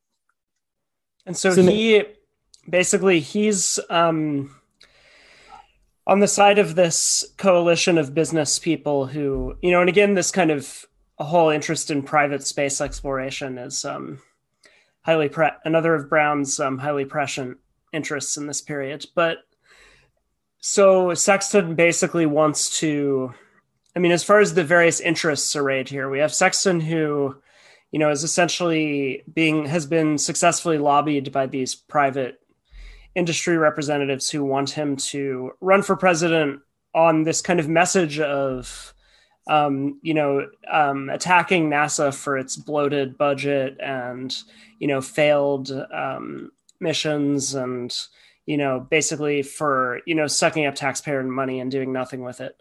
And so it's it's really this kind of classic neoliberal sort of Thatcherite program, right, where he wants to um, he want and you know so again I think the post Cold War context is really key here because it's about you know what happens again to these agencies that were developed in that context no longer serve that function. What what should they do? Right. And so again the the question of like what does a techno thriller do after the cold war is closely linked to this question of what what should happen to these agencies that were developed to um, to uh, pursue you know or, or contest hegemony with the ussr so then, on the other hand, you have the the director of NASA and the sitting president. It would appear I don't think they ever say, but it would appear the sitting president is a Democrat and Sexton is a Republican, right? Or maybe it does explicitly say that. I yeah, I can't remember, but that's definitely but, the case. Yeah. Yeah. So, um, so basically, you have NASA, you know, at, as a function of its own, you know, um, desire to continue receiving the the budget that it has received in the past and to not have its um, mandate sort of um, shrunk and then its activities sort of um, farmed out to the private sector right. you know needs some kind of great success in order to um, achieve that. And so that's essentially the backdrop of this whole story. Um, so you know, should we should we just kind of get to the main revelations or yeah, we should say something about William Pickering, the director right. of the the National Reconnaissance. Office. Oh Office. yes, of course, yeah. Um, so uh, the main villain, um, or uh, one one of the two main villains here, will turn out to be himself, the director of the National Reconnaissance Office, who is. Um, interestingly, actually, Brown names him after uh, the uh, former head of the Jet Propulsion Laboratory, right? So Brown Brown is uh, uh, William Pickering is named after I think I think Andrew Pickering might have been the JPL head's name, um, and so so Brown is quite intentionally um, uh, gesturing at the mixture between science and political action. So William Pickering, the director of the NRO, um, his daughter um, has died in a terrorist attack. And the terrorist attack, he believes, could have been prevented if uh, a spy satellite, the Vortex 2, that belongs to the NRO, um, had successfully been in orbit. However, NASA's launch of the spy satellite goes wrong owing to um, you know, shoddy space work by NASA, right? So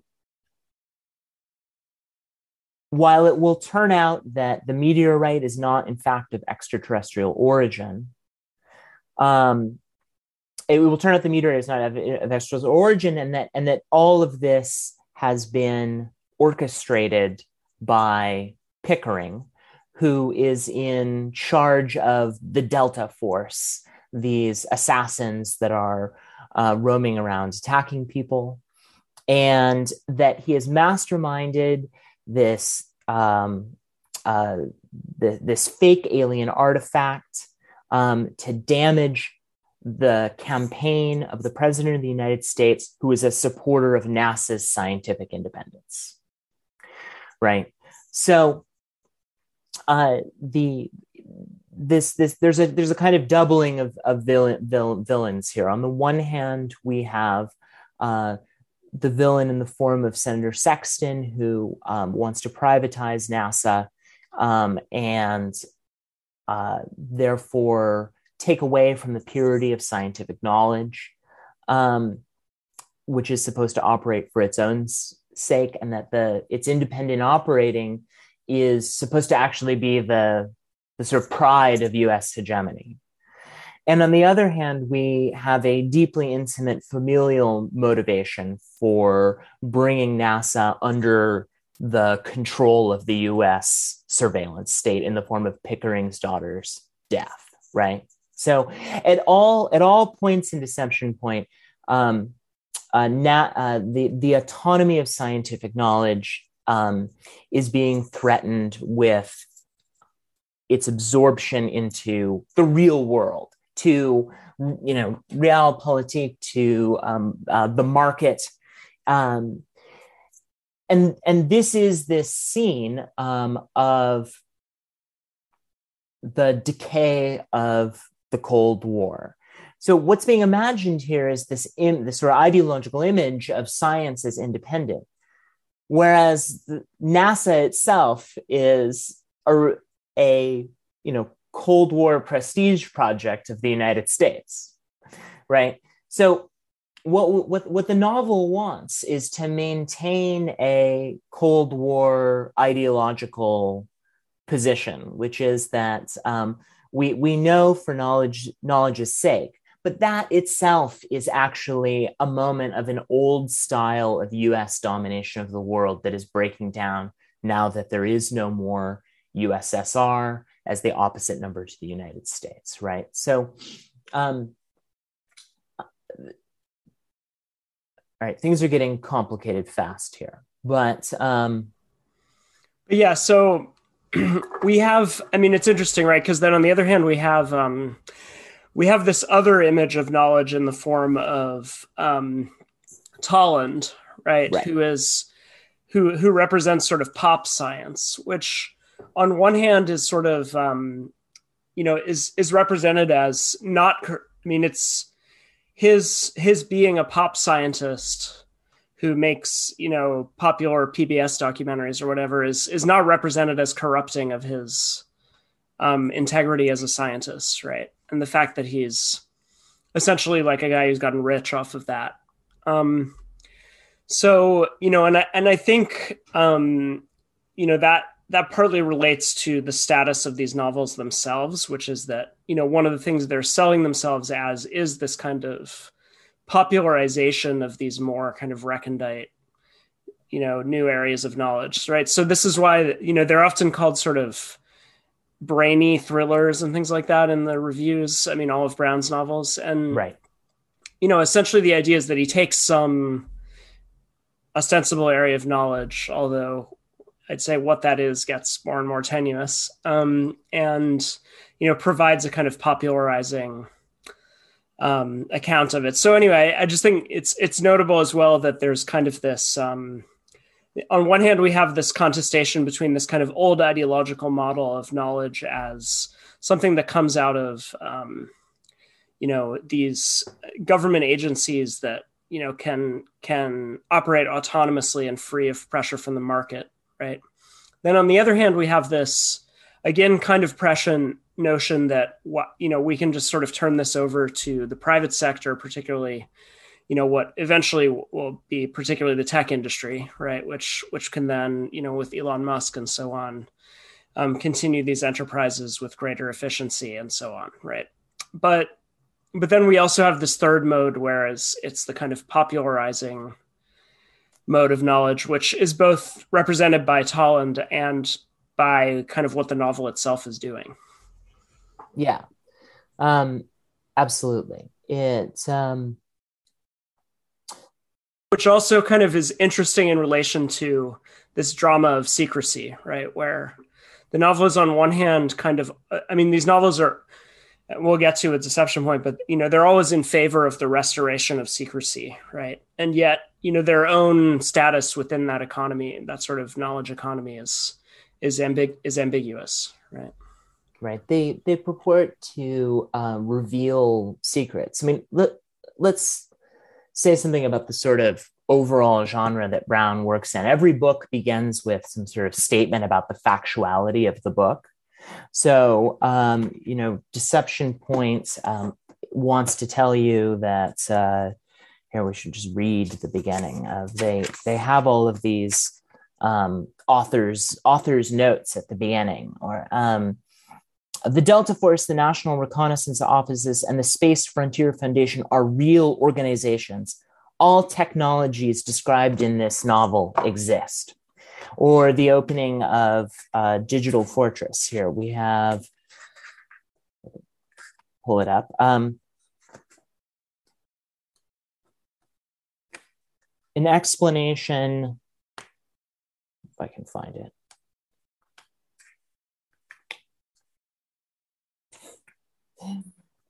The NSA, it's in Digital Fortress, purports to be a revelation that it has been a hidden organization from the public, but that it is actual real, right? And we have to remember that these are these are novels, right? And their first thing they do is to state that they're facts.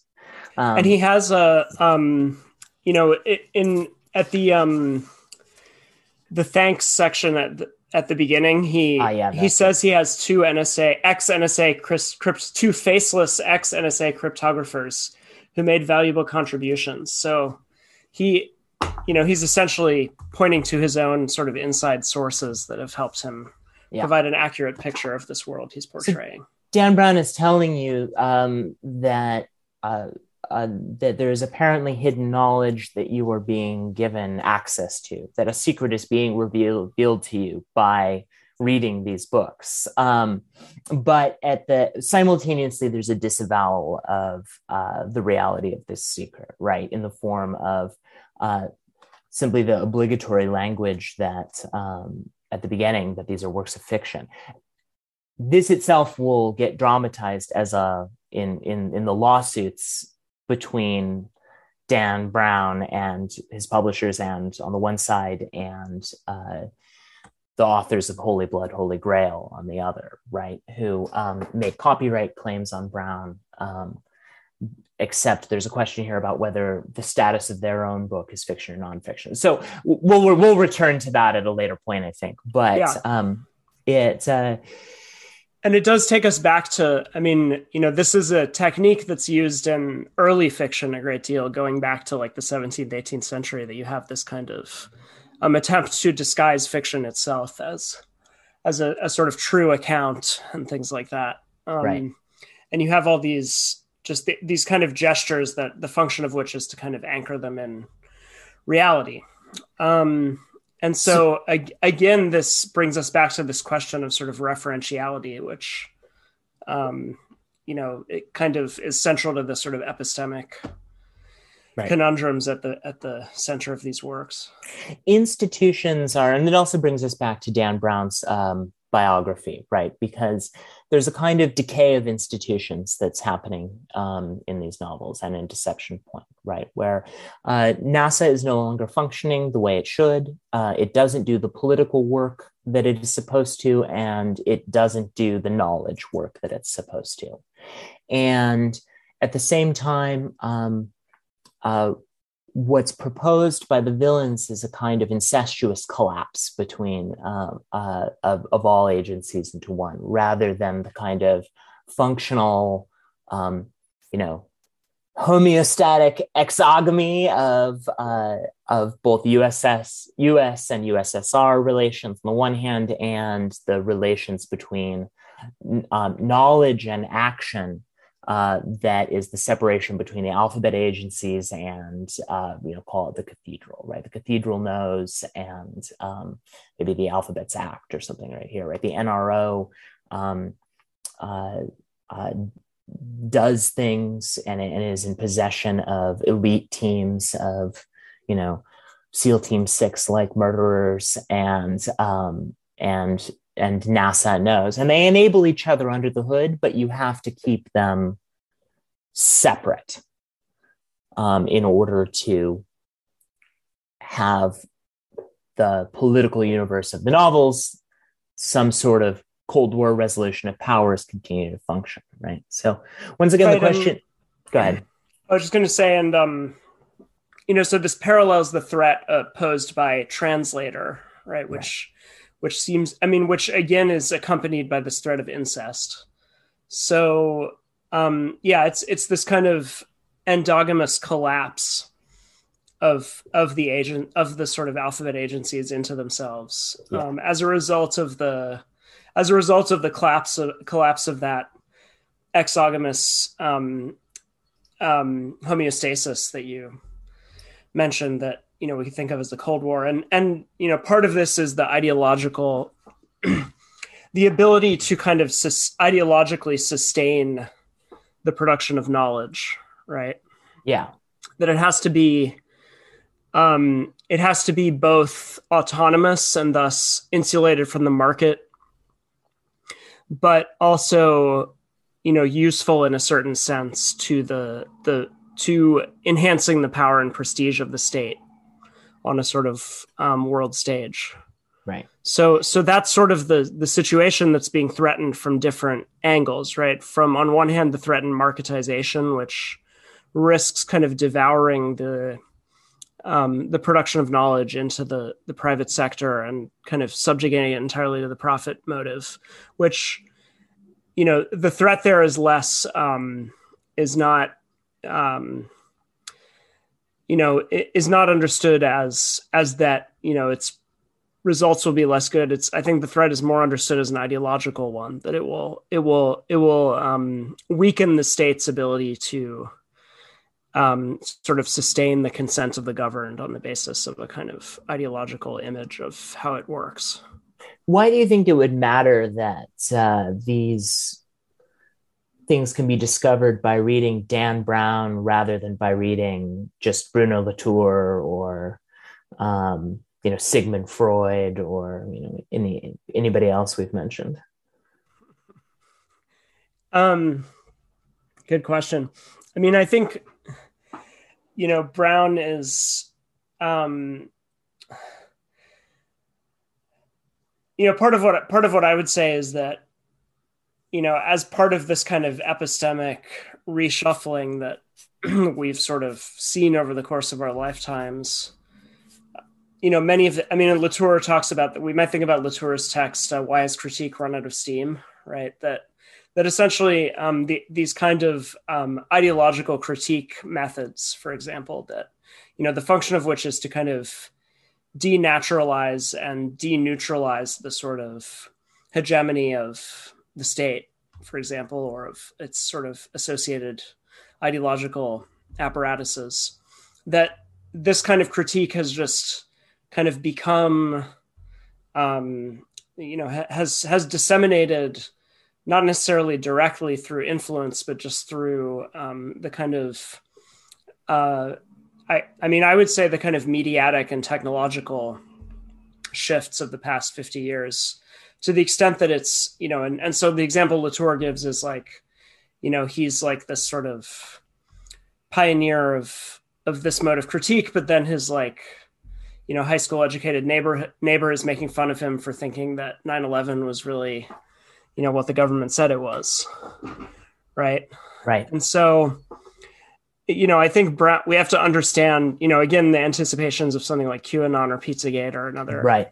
example we might think about here. But we might we have to understand, you know, how these operations of critique and of kind of ideological deneutralization, um, you know, emerge out of sort of underlying, you know, sort of base level developments that you know disseminate into cultural awareness in different ways. And and one of the nodes for that dissemination would be uh, dan brown's novels. I yeah that would be my absolutely. I mean i think it's i think it's like important to remember that um uh cons- there there seems today to be a um, wrong thought, which is that interest in conspiracy, popular interest in conspiracy theories is somehow new or increasing or increasingly threatening. Um, whereas it's simply the long-standing default mode of thinking about um, um, the United States politics and science here, and and that there's a long-term question here, which is what is the efficacy of understanding the conspiracy, right? What happens when you read Q right? Where do you go and what do you do? And what difference would it make that you understand the operations of a conspiracy? So, insofar as people take Dan Brown um, seriously, and um, by take him seriously, I mean uh, speculate about the reality of the things he writes about. And insofar as he claims that he's writing about real stuff, we can see the consequences of um, understanding this form of the truth. Um, and one of the one of the main consequences, as dramatized in the books, is nothing. Um, uh, by understanding the conspiracy, you, you understand the, the, that you need to reinstate um, the existing political order. So, in the form of, so Dan Brown is, is a like major dramatizer of a certain kind of ideological recontainment, where, so when in the end of the deception point, we'll spoil it for you once again. They take the meteorite, which is revealed not to be of extraterrestrial origin, but simply um, a manufactured um, stunt um, by the government, and they kick it out of a helicopter and sink it and they throw the, uh, this threatening object of knowledge away. I, I think there's an and um, and and reinstate a kind of balance. Uh, NASA's independence comes back. You yourself read uh, and discover the nature of a conspiracy, and the result is that you um, disavow some kind of knowledge, and everything goes back uh, to the way it was before. And the result of Dan, the Dan Brown publishing universe is that you buy more books, you know, books that are called things like the Dan Brown Code or so the Bible Code, right? Or things these um, you just consume more of this this literature. We have an interpretive process without end, where um, rather than the the the no, supposed knowledge of the conspiracy that you're gaining have any sort of political effect, and um, uh,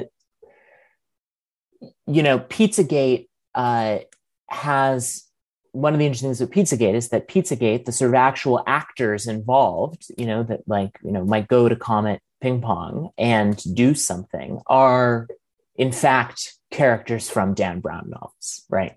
And there are people who don't understand that what that knowledge um, that you have is supposed to be knowledge without end, and instead think that you need to act on it. And it's depicted as um, dangerous in these books and um, and destabilizing, and the kind of conspiratorial knowledge needs to be rejected and suppressed.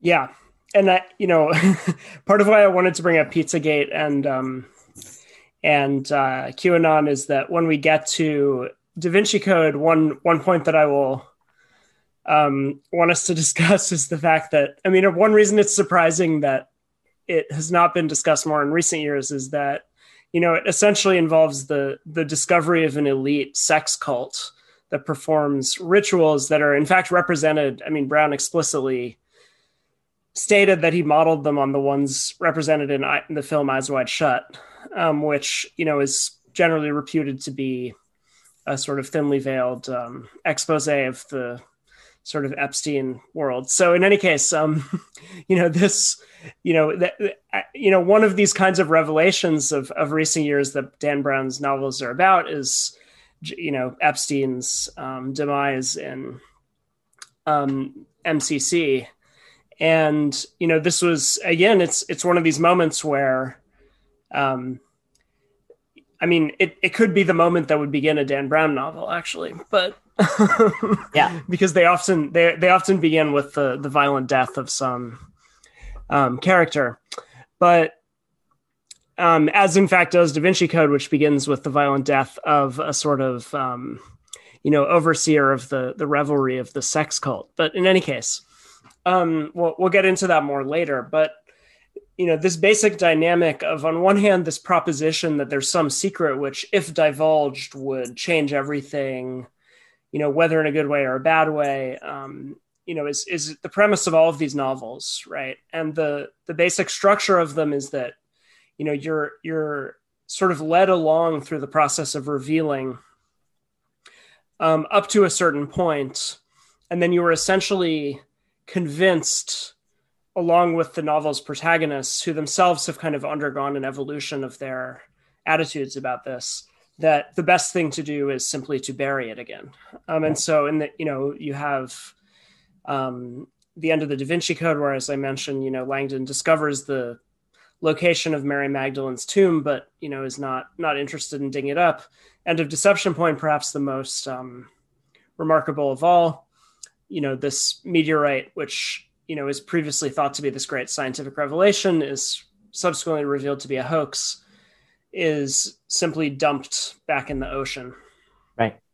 Um, you know, one of the things about that object they're dumping the meteorite in the um, or in the ocean that is uh, so interesting is um, what what marks it as a potential alien artifact initially is not just the origin of the rock on it, but that the, it's an unknown specimen, right? So there's a novel species that has been discovered um, in a rock that is and and what makes it a hoax is that it's been staged as of extraterrestrial origin by being by being placed there right what's completely missed out in the novel is that it actually is a genuine paleontological discovery.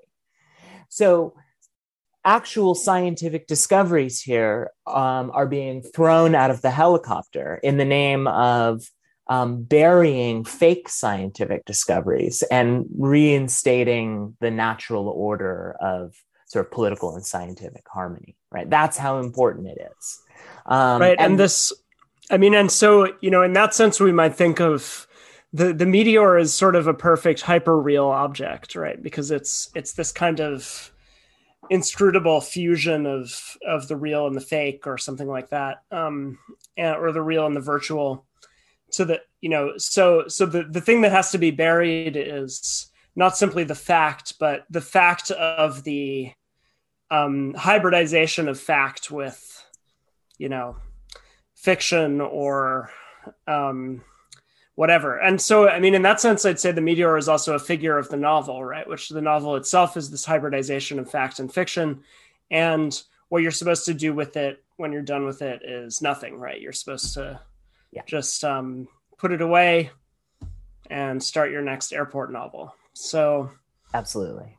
Um, so it, you know, as you said, it's a kind of ideological re- recontainment procedure that you know is gone through over and over again.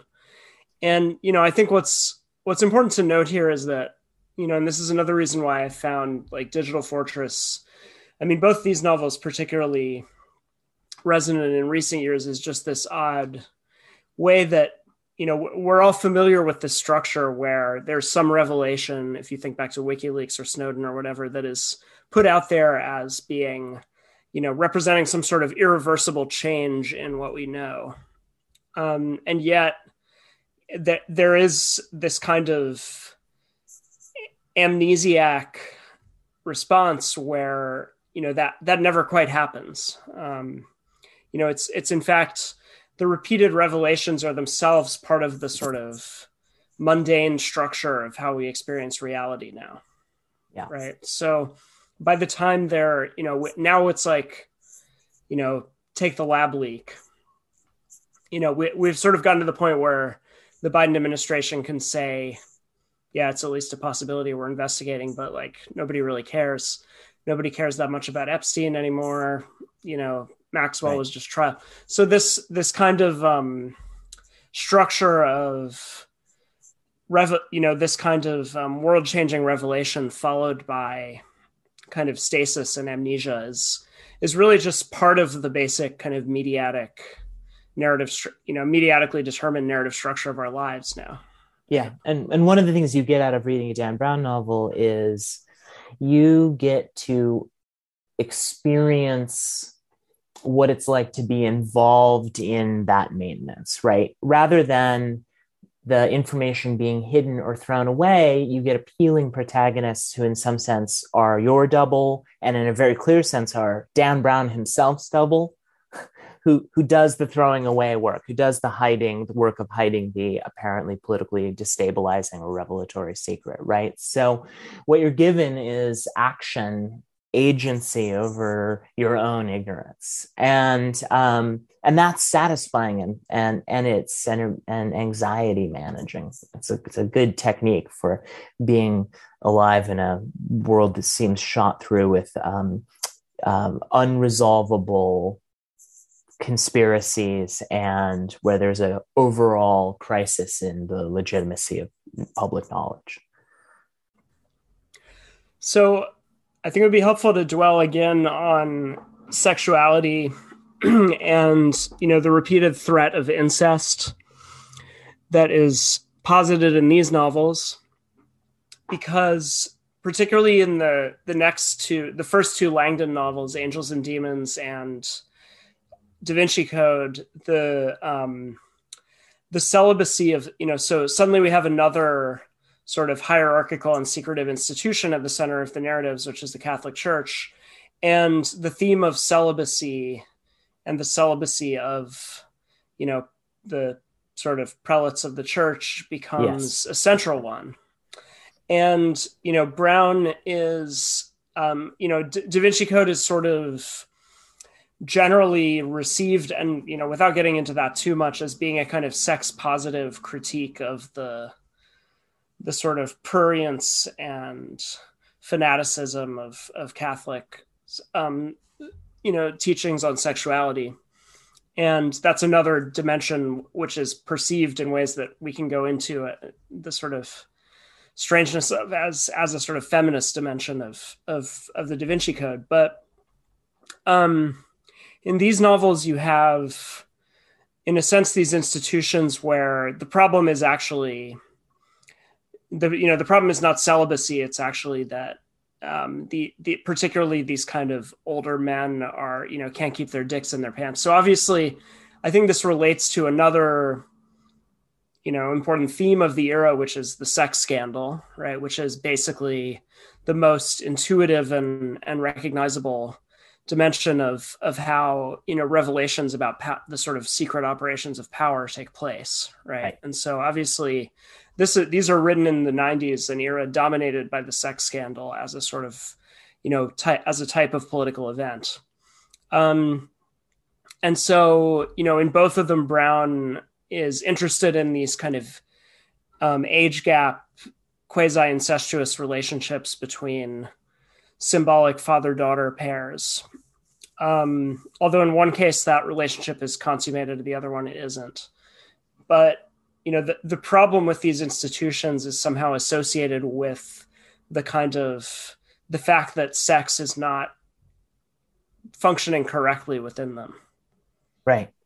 It's um absolutely. Um, I mean, we, we can't we can't leave Deception Point or this discussion without talking about the um, Mary Todd Lincoln sex play, ghost sex play that in uh, role playing that in, that that is the culmination of um, of deception deception point, right? So Michael Tolland, the popular oceanographer, and uh, Rachel Sexton, the um, NRO analyst. Um, they they stay in the Lincoln bedroom at the at the close of the novel, and um, uh, Rachel closed the door behind her. She felt a clammy draft on her bare legs. Where is he? Across the room, a window was open, the white organza curtains billowing. She walked over to close the window, and an eerie whisper murmured from the closet. Mary. Rachel wheeled. Mary, the voice whispered again. Is that you, Mary Todd Lincoln? Um, right. So, uh, what's happening is that Tolland is in the closet, and um, you know the the way in which uh, proper sexual relations are are reestablished are by pretending to be the United States, right? um, to pretending to be an existing functioning sexual relationship um, at, a, at a founding moment of U.S. you know sort of ideological U.S. democracy, right? And um, and uh, and again, th- this is the alternative to um, uh, the the scandalous sexual relationship of Senator Sexton with his aide Gabrielle, right? And um, I think one of the important things about here is like what kind of public sex is okay, and um, uh, what kind of, and by okay I mean stabilizing of the U.S. government or uh, or sort of political relations, and so uh, you know uh, Mary Todd Lincoln and Honest Abe uh, uh, ghost role play sex is is the kind of stabilizing functional um,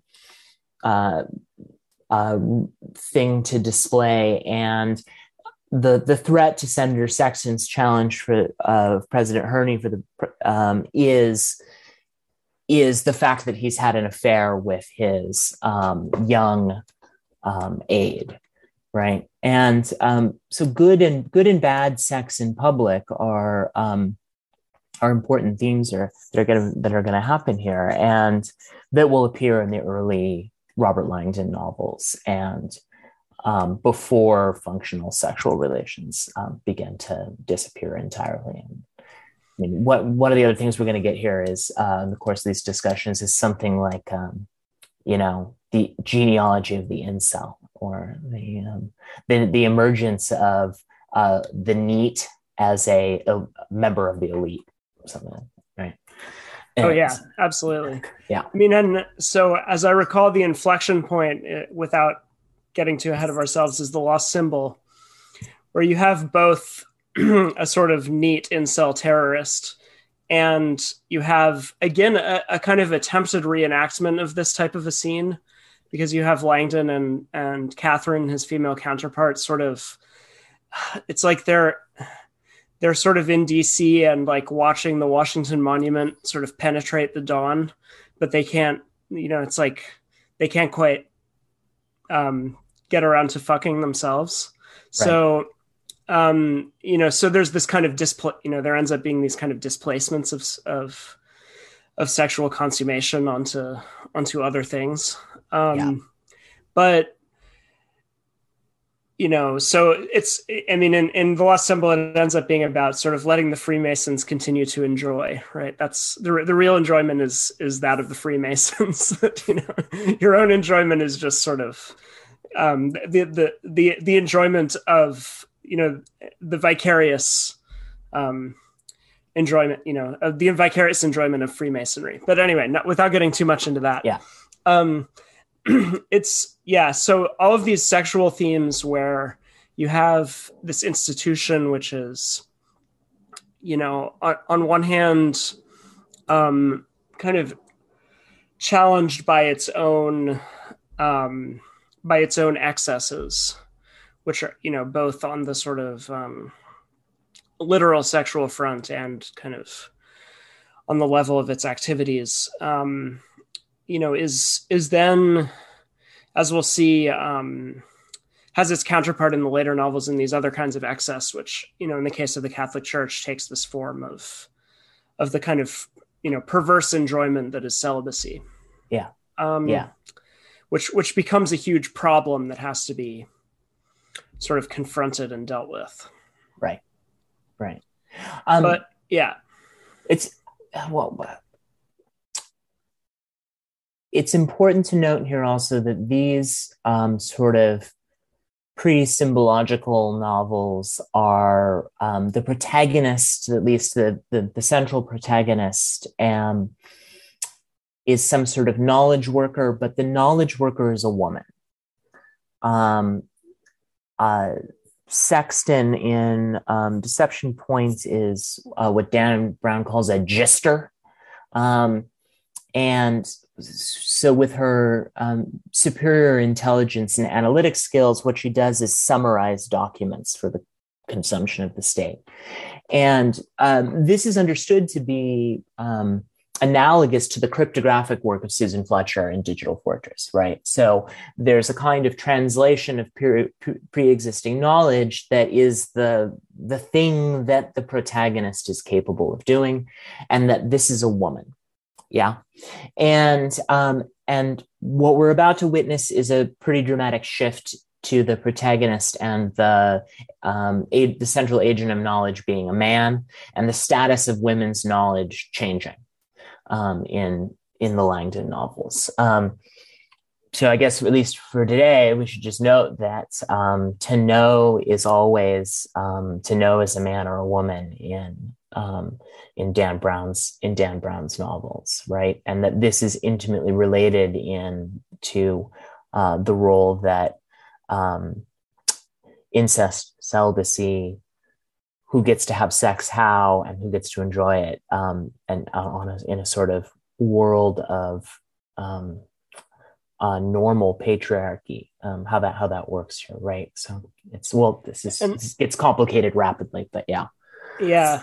Well, this makes me think of like those CIA ads. I mean, clearly the, the woke CIA ads. Clearly, like Yeah. the, you know, the, this is you know these novels are really about the the beginning of the trajectory to where we have the the sort of non-binary, um, asexual CIA analyst, right? Right. But you know, the, in in a sense, Brown is already kind of laying out the trajectory by which that comes into being. Um, so I mean, so it's like the C, the non-binary asexual CIA analyst is like, in a way, the sort of perfect subject of the world that he's uh, Right. that he's beginning to set out for us here.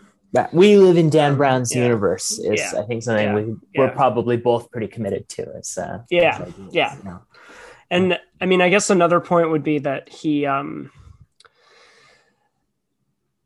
the, you know, the, the more, the simpler version of that would just be that he's, um, you know, his feminism is, is tied to something quite specific, right? Which is the, I mean, something that's been talked about in, in recent years quite a bit, right? Which is that, you know, you have a feminization of the alphabet agencies, right? That that's, Right. that's a crucial aspect of what happens after the Cold War, um, and particularly more recently that that the security state becomes feminized through, you know, basically shifts in hiring practices, um, shifts in higher education patterns, etc.